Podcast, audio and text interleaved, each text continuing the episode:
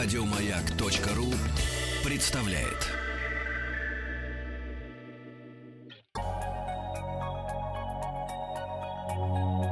Толковый словарь.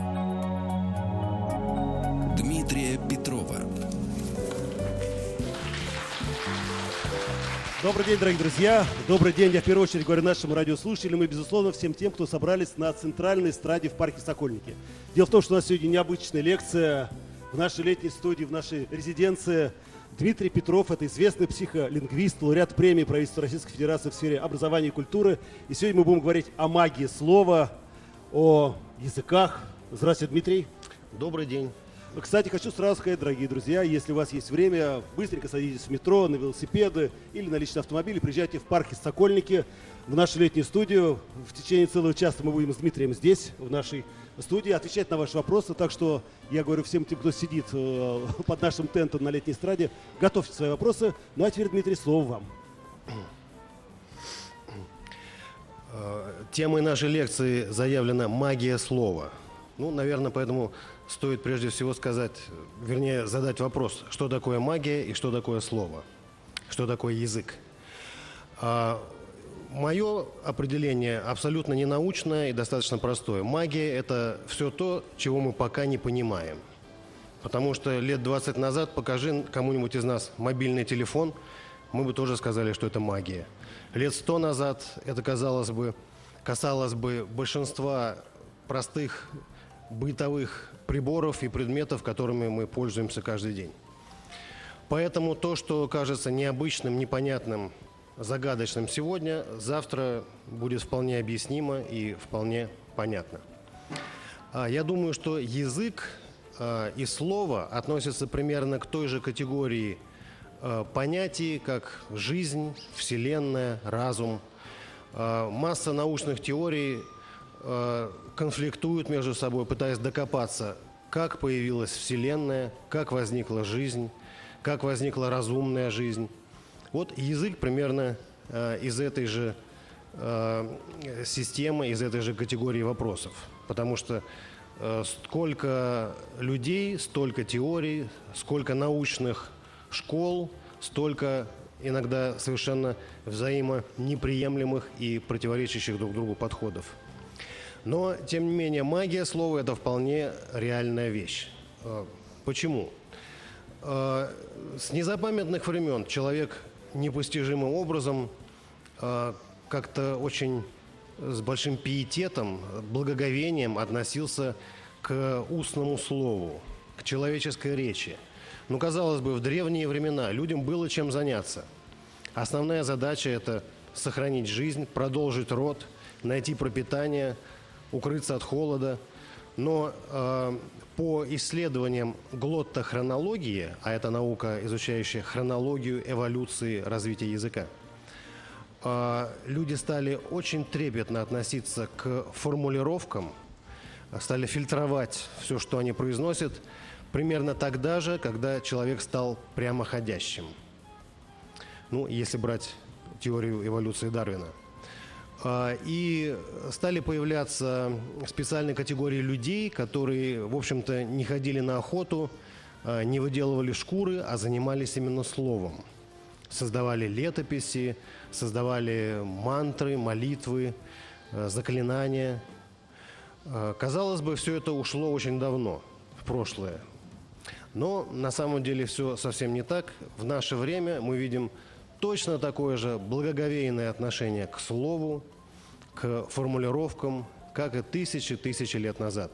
Потому что современные политические лозунги, коммерческая реклама, все это не отличается а, своим механизмом от э, того э, смысла, той силы, которая некогда вкладывалась в заклинания и молитвы. И можно привести такой пример. Вот э, всем нам знакомо очень современное понятие бренда, торговые марки. То есть какое-то название, которое связано с продукцией определенной компании. Ну, не знаю, например, Coca-Cola, если мы не сочтем это рекламой данного продукта, потому что это относится и, например, к минеральной воде «Святой Источник». Дмитрий сейчас посмотрел на воду, которая стоит у него на столе. Но и Кока-Кола, и Святой Источник, правда, совершенно в разных масштабах, а, отличаются вот чем. А, все заводы, все зарплаты, которые платят людям, которые работают на этих предприятиях, все сырье и весь конечный продукт стоит гораздо меньше, чем стоит название бренда. Та же Coca-Cola. Или название какой-нибудь марки, ну, практически любого продукта. А, что же, как же это сложилось? Каким образом это происходит? И заметьте, что сейчас, когда одна компания покупает другую, а, прежде всего речь идет о названии. Покупается не столько предприятие, предприятия могут заменить, ржавые станки выкинуть, заменить новыми современными. Но борьба ведется за слово, за комбинацию букв, за комбинацию звуков и за орфографически оформленную надпись, логотип и, естественно, все сопряженные с этим слоганы, э, рисунки и графическое выражение. Интересно еще вот что. Э, ведь само слово – это категория письменного языка. Когда была создана письменность, или когда она создавалась в разных местах, в разные времена, в разных форматах – речь была разделена на слова для удобства письменной речи. Потому что на самом деле то, что мы говорим словами, это иллюзия. Мы говорим словосочетаниями, мыслями, мы выражаем и обмениваемся какими-то эмоциями, а, какими-то а, посылами энергии, информационной энергии, обмен которой и составляет собой суть коммуникации между людьми. И э, интересно еще вот что. Мы видим в политической жизни, вот даже последнего времени, насколько это магическое отношение, мистическое отношение к слову э, все в большей степени доминирует в жизни современного человека. Ведь обратите внимание, какие бы ни происходили политические события – Э, экономические конфликты, войны, сейчас, по сути, это во многом сводится к войне слов. Можно одних и тех же людей назвать э, мятежниками или повстанцами, одного и того же человека назвать шпионом или разведчиком. И это будет менять суть нашего отношения и демонстрировать наше отношение к данному человеку. Обратите внимание, каким бы вопросом вы ни интересовались, по первым словам – любого человека на данную тему вы поймете не просто э, какой-то набор информационных элементов, вы поймете отношение этого человека к данному вопросу. Но самое интересное то, что это не просто а, информационное сопровождение, а, какое-то описание какого-то явления, какого-то предмета. Это и воздействие, потому что человек и человечество а, с помощью формирование словесной оболочки воздействует на дальнейшую эволюцию мира и самих себя. Ну, Вадим, я не знаю, я, наверное, заговорился. Может быть, интереснее будет предложить кому-то задать вопрос. Или, это... или вы сами уже созрели? Я думаю, обратимся к нашим зрителям, которые находятся здесь, на летней эстраде в парке Сокольники. Готовьте свои вопросы. А пока, Дмитрий, вопрос у меня. Мы часто говорим о том, что слово можно лечить и слово можно убить. Это действительно так? Ну, э, я думаю, многие слышали про эксперименты, э, которые относились даже не, не только к людям, но и к животным и к растениям. Ну, любой человек, у которого есть домашнее животное или домашнее растение, может э, поэкспериментировать сам с помощью каких-то позитивных словесных лексических формулировок. Мы можем позитивное воздействие оказывать на рост там, цветка, на поведение нашего там, кота или собаки.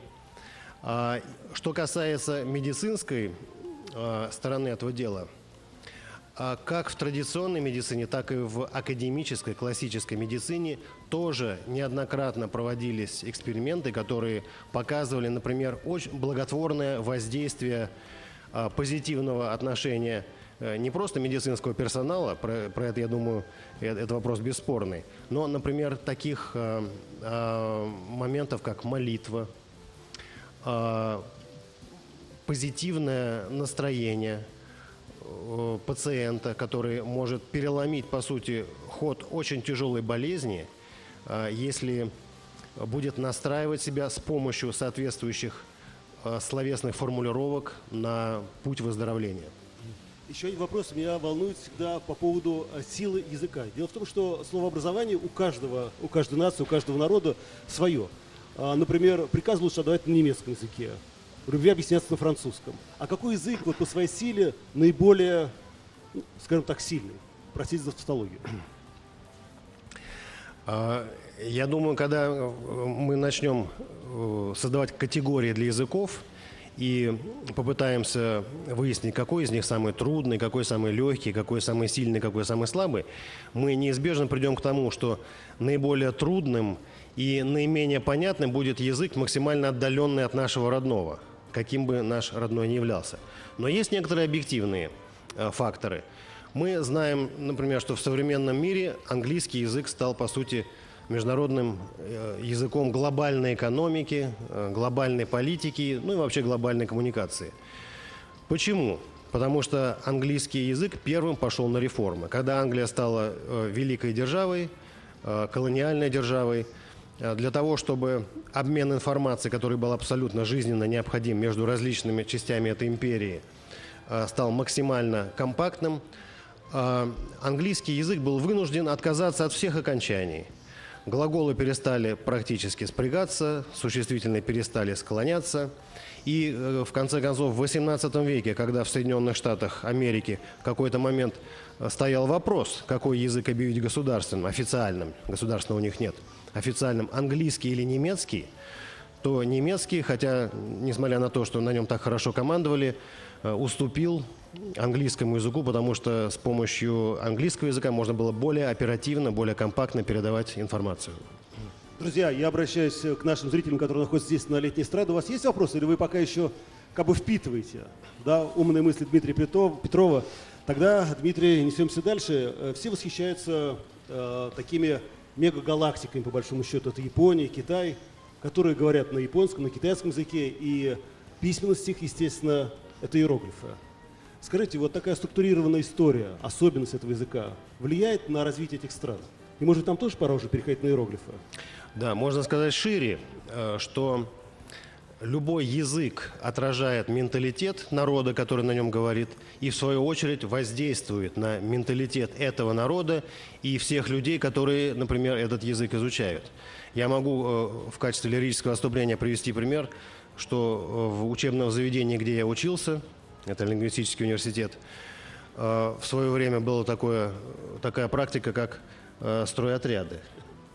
Да-да, это было. Вот. А наши бригады распределялись по языковому принципу. То есть те, кто изучает немецкий в одной бригаде, английский, французский и так далее. Ну, не буду говорить, могу предложить, вернее, проголосовать. Как вы считаете, какая бригада была самой дисциплинированной и трудолюбивой? А давайте спросим, друзья, как вы думаете, какая была э, бригада самая дисциплинированная и самая, ну, что-что, я, конечно, могу, п- подойдите сюда поближе, чтобы у нас не заводился звук. Так какая?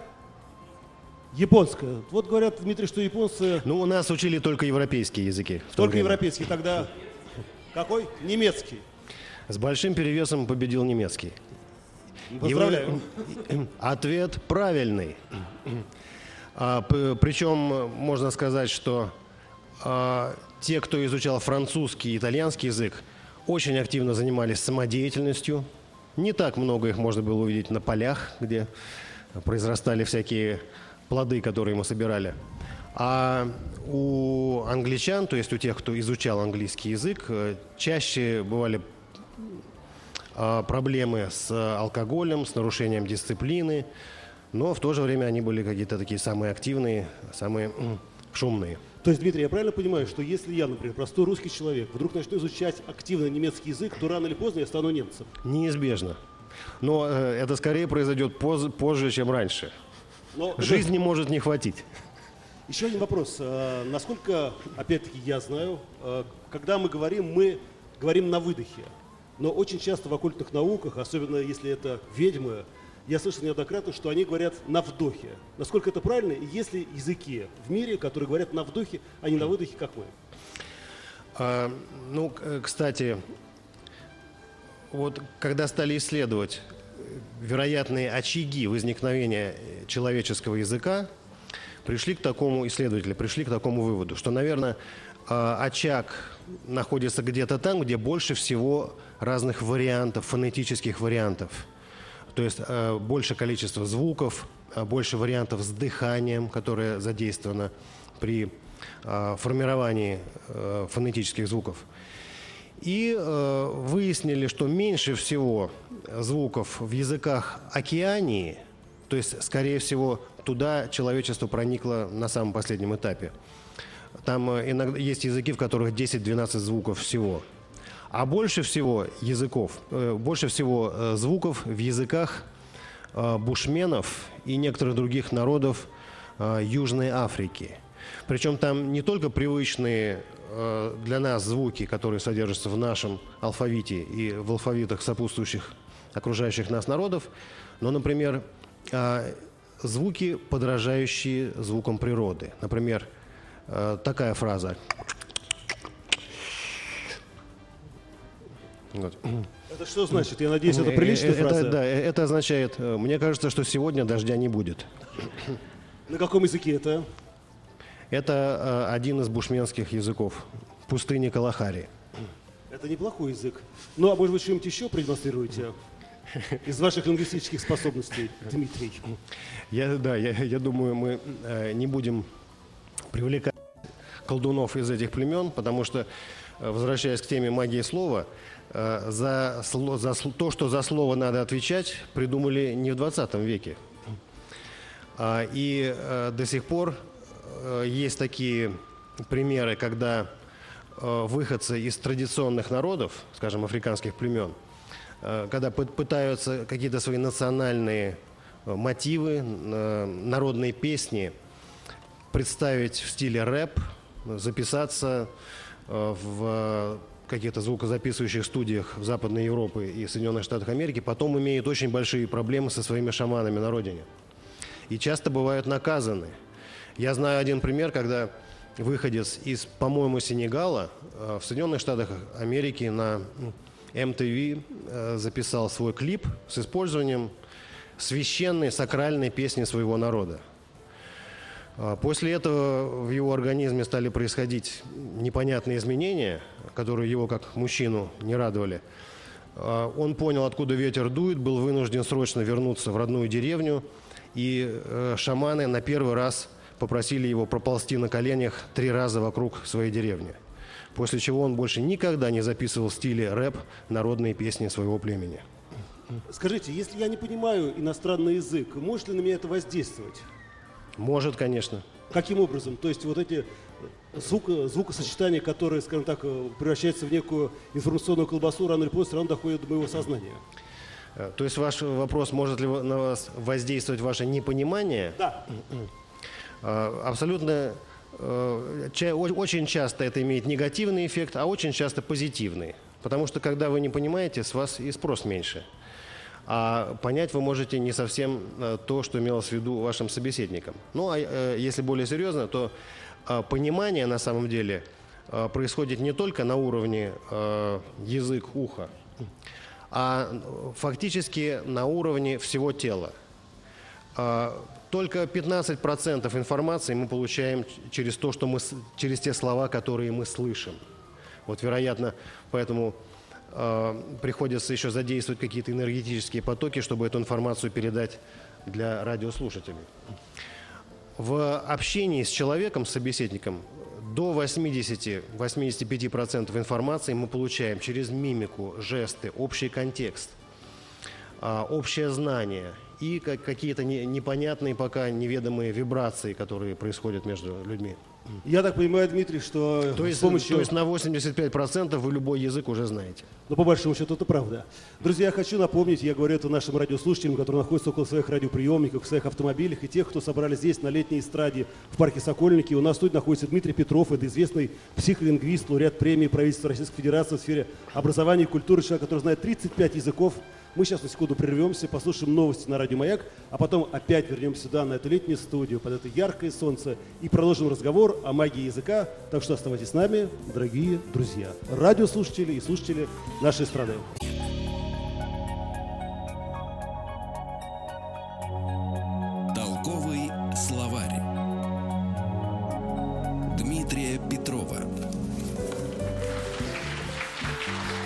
Друзья, мы продолжаем нашу прямую трансляцию с летней студии «Радио Маяк». Это наша веранда, это наша просто мекка в парке Сокольники. Если вы хотите, еще успеете сюда прибыть. Полчаса в нашей импровизированной студии, это я говорю и в первую очередь, конечно, радиослушателям и слушателям, которые собрались здесь э, под нашим шатром. В нашей студии находится известный психолингвист, лауреат премии правительства Российской Федерации в сфере образования и культуры Дмитрий Петров. И мы говорим о магии языка. Дмитрий, прежде чем мы продолжим вашу лекцию, я сейчас спущусь в зал, потому что огромное количество вопросов скопилось у наших друзей, гостей импровизированной студии в парке Сокольники. Так, кто, с кого начнем? Кто первый? Сейчас, одну секунду. Сейчас, одну секунду, я вот девушка первую поняла, дамам, как говорится, первое слово. Здравствуйте. А, Я бы хотела задать вам такой достаточно простой вопрос. Почему мы все не говорим на одном языке? Ведь у нас одна природа, ведь у нас одна потребность в коммуникациях, да? Почему у нас нет единого языка? Спасибо. Спасибо за вопрос. А ответ, наверное, тоже очень простой, такой как, так же, как и вопрос, подстать вопросу. Потому что мы все разные, причем не только народы, но и все люди. А, на самом деле иллюзии считать, что вот мы все русскоговорящие говорим на одном и том же русском языке. Мы все говорим на очень разных языках. Э, Нет русского языка абстрактно вообще. Есть мой русский язык, есть ваш русский язык. И более того, каждый человек по природе уже является полиглотом, потому что на одном языке вы говорите с подругой, на другом со мной, с родителями, наверное, на третьем или, или как-то еще. Поэтому э, есть понятие языковой общности. Э, Языки ведь э, не совпадают э, с границами государств. Границы государств – это результат определенных политических, военных сказать, э, событий во все предыдущие э, столетия. Но э, языки или по, языки не имеют четких границ между собой. Если мы уберем границы государств, например, э, с европейского континента, мы увидим, как один язык плавно переходит в другой. Как э, русский язык через свои западные диалекты плавно переходит украинский, белорусский, далее западные славянские. Мы увидим, что нет границы между испанским, итальянским и французским. Через набор диалектов они образуют такой плавный переход э, одного в другой. Поэтому м, для нас э, привычно считать э, людей, которые нас окружают, э, нашими э, людьми одного с нами языка. Но на самом деле мы можем говорить о том, что каждый человек говорит на своем собственном языке, или же мы все говорим на одном языке, а у каждого, каждый является носителем своего собственного наречия. Дмитрий, еще один вопрос. У меня вопрос такой. Скажите, вот когда радио «Маяк» пе- передачу ведет, то музыка не мешает, да? Все слышат хорошо, ясно. А когда вот передачи бывают, телевидение, например, они говорят, переда- передают и музыка.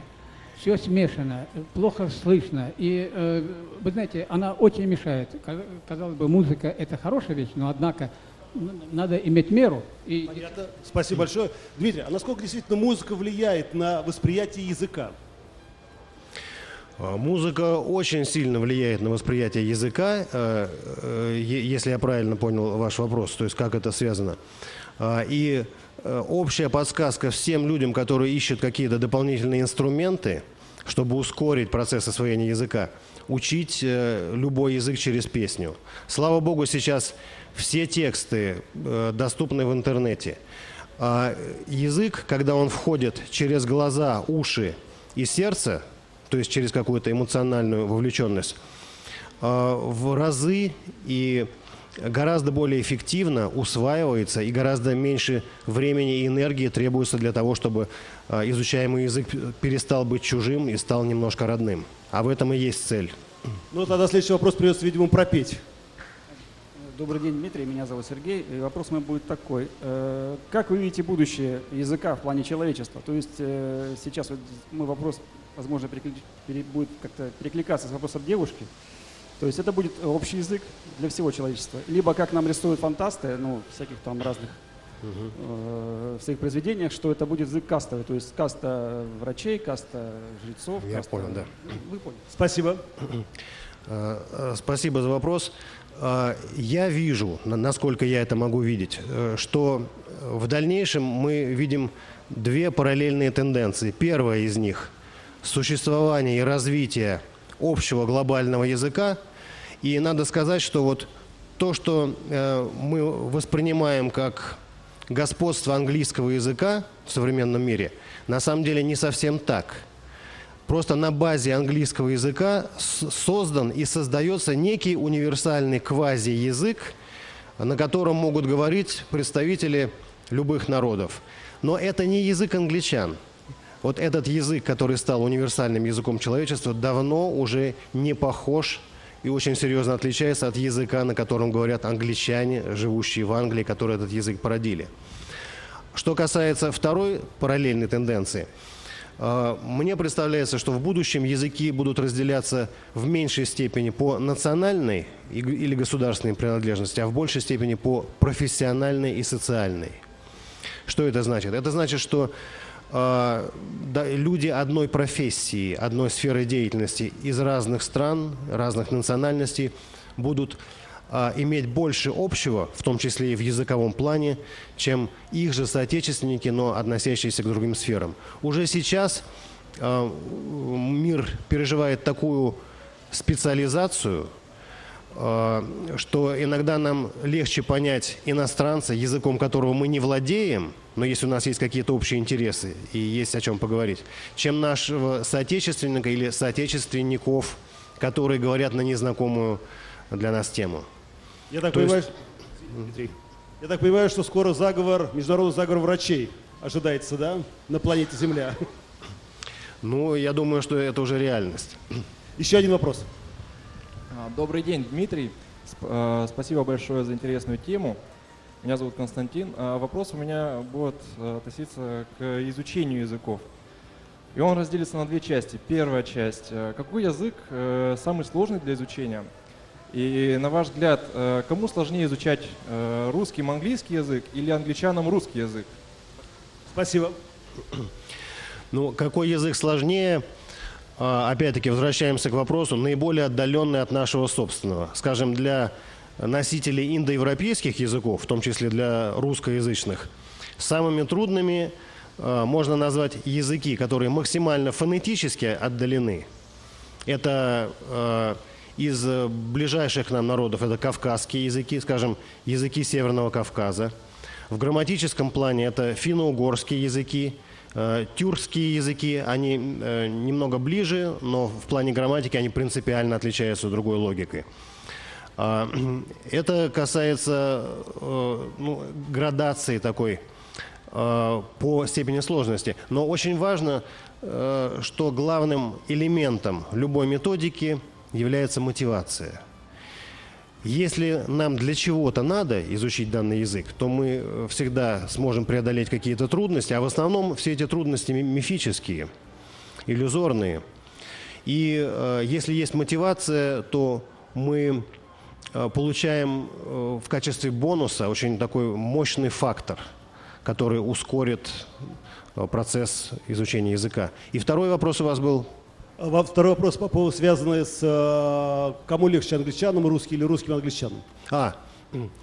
А, естественно, объективно, англичанину намного труднее учить русский, чем наоборот, потому что в русском языке гораздо большее количество категорий. Допустим, простой пример. Я, кстати, недавно презентовал э, учебник русского языка для англичан, делал это в Лондоне. А, Простой пример. Как объяснить носителю языка, в котором нет никаких падежей, нет понятия рода, вот эти простейшие для любого из нас вещи. Как объяснить англичанину, что вот стол э, мужского рода, дерево среднего рода, а там кепка у вас на голове женского рода. Как? Как? У них это совершенно не вмещается в их э, систему э, представления о мире. Но есть, конечно, э, способы сократить вот этот э, период и ускорить процесс. Э, когда я делал презентацию учебника русского языка для англичан в Лондоне, а это было в ходе книжной ярмарки, я выставил на стендах нашей российской, нашего российского отделения этой выставки свои учебники. Через некоторое время их нет, украли. Выставил еще, опять нет. На третий раз я сел в засаде, поймал англичанина, который уже, положив учебник под мышку, удалялся. Я ему подарил учебник, но попросил э, выступить на презентации и сказать, вот чем этот учебник его привлек. Он сказал, вы знаете, я несколько раз пытался изучать русский язык, но как только доходил до таблицы шести русских падежей, я закрывал учебник и понимал, что это не для меня. Я очень осторожно просмотрел ваш учебник и нигде не увидел перечня этих шести падежей. Потому что э, я в принцип методики положил комбинаторику. Просто перечислить падежи не имеет никакого смысла для людей, в языке которого их нет. Но когда это идет через комбинацию с соответствующим глаголом, например, винительный падеж «вижу тебя», «знаю тебя», «понимаю тебя», э, появляется смысл. То есть через комбинаторику с меньшими усилиями и не вызвав у людей страха, я, в принципе, добился того, что эта категория стала им понятна. Дмитрий, пора ваш учебник в нашу российскую школу. Еще один вопрос. Вот я сижу с, с очаровательной женщиной, а на руках у нее собачка. Вы ведь согласитесь, Дмитрий, что все люди это животные? Почему мы не понимаем язык животных? Да? Гав-гав. Э, я думаю, вы наговариваете на большинство человечества, потому что Э, нет такого хозяина, который не понимал бы э, своего питомца. А мы сейчас узнаем. Вы, вы, же, вы же понимаете. Вот сейчас я, мы узнаем, Дмитрий. Сейчас мы я спросим. хотел спросить, да, хозяйку собачки. Конечно, понимаю. Ну вот видите. Понимает, да. Вот. Вот, в принципе, весь ответ. И более того, э, они точно так же понимают и нас. Правда, не всегда показывают, дают виду. Друзья, хочу вам напомнить, что в студии находится Дмитрий Петров, это известный психолингвист, лауреат премии правительства Российской Федерации. И мы говорим о языке, о магии языка. Дмитрий, вот вы говорили о том, что язык достаточно просто, если у тебя есть мотивация, выучить. А возраст имеет значение? Никакого. А, есть простой, простое определение, способны ли вы выучить иностранный язык или нет. Если вы говорите на одном языке, хотя бы на своем родном, значит уже по определению вы способны выучить и другой. Да, единственное только, какой выучить легче? Испанский, английский, французский? Какой язык ближе всего к нашему? Ну вот э, там, где вы хотели бы э, провести какое-то время или пообщаться с местными людьми, или, или, при, или приобрести недвижимость. Ну, зачем же так сразу? Так где? Вот именно там. Потому, То есть потому что э, язык не надо рассматривать просто как э, словарь или список грамматических правил. Язык это воздух, которым мы дышим. Это еда, которую мы едим. Это люди, которых мы любим и с которыми дружим. То есть для того, чтобы мне выучить итальянский язык, я должен побольше есть пасты и пиццы. Заметьте, не я это предложил. Друзья, я напоминаю, я говорю это и всем нашим радиослушателям и слушателям, которые собрались здесь, на нашей летней веранде в парке Сокольники, это центральная эстрада. Еще есть минут 10 времени, чтобы успеть к нам на нашу встречу с Дмитрием Петровым, это известный психолингвист. А мы говорим о магии языка, мы говорим о русском языке, мы говорим об иностранных языках. Если у вас есть вопросы, я обращаюсь к вам, друзья, которые собрались здесь у нас под нашим тентом у вас еще будет шанс. Мы сейчас на секунду прервемся и потом продолжим наш разговор. Магия языка.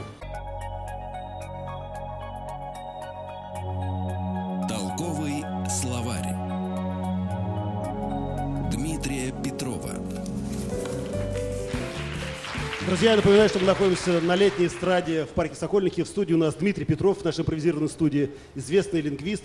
А мы говорим о магии языка. И, Дмитрий, прежде чем я дам слово нашим слушателям, которые собрались здесь, в парке, еще один вопрос. А, вот вы говорили о том, что структура языка позволяет той или иной нации иногда вырваться вперед, ну, в экономической гонке.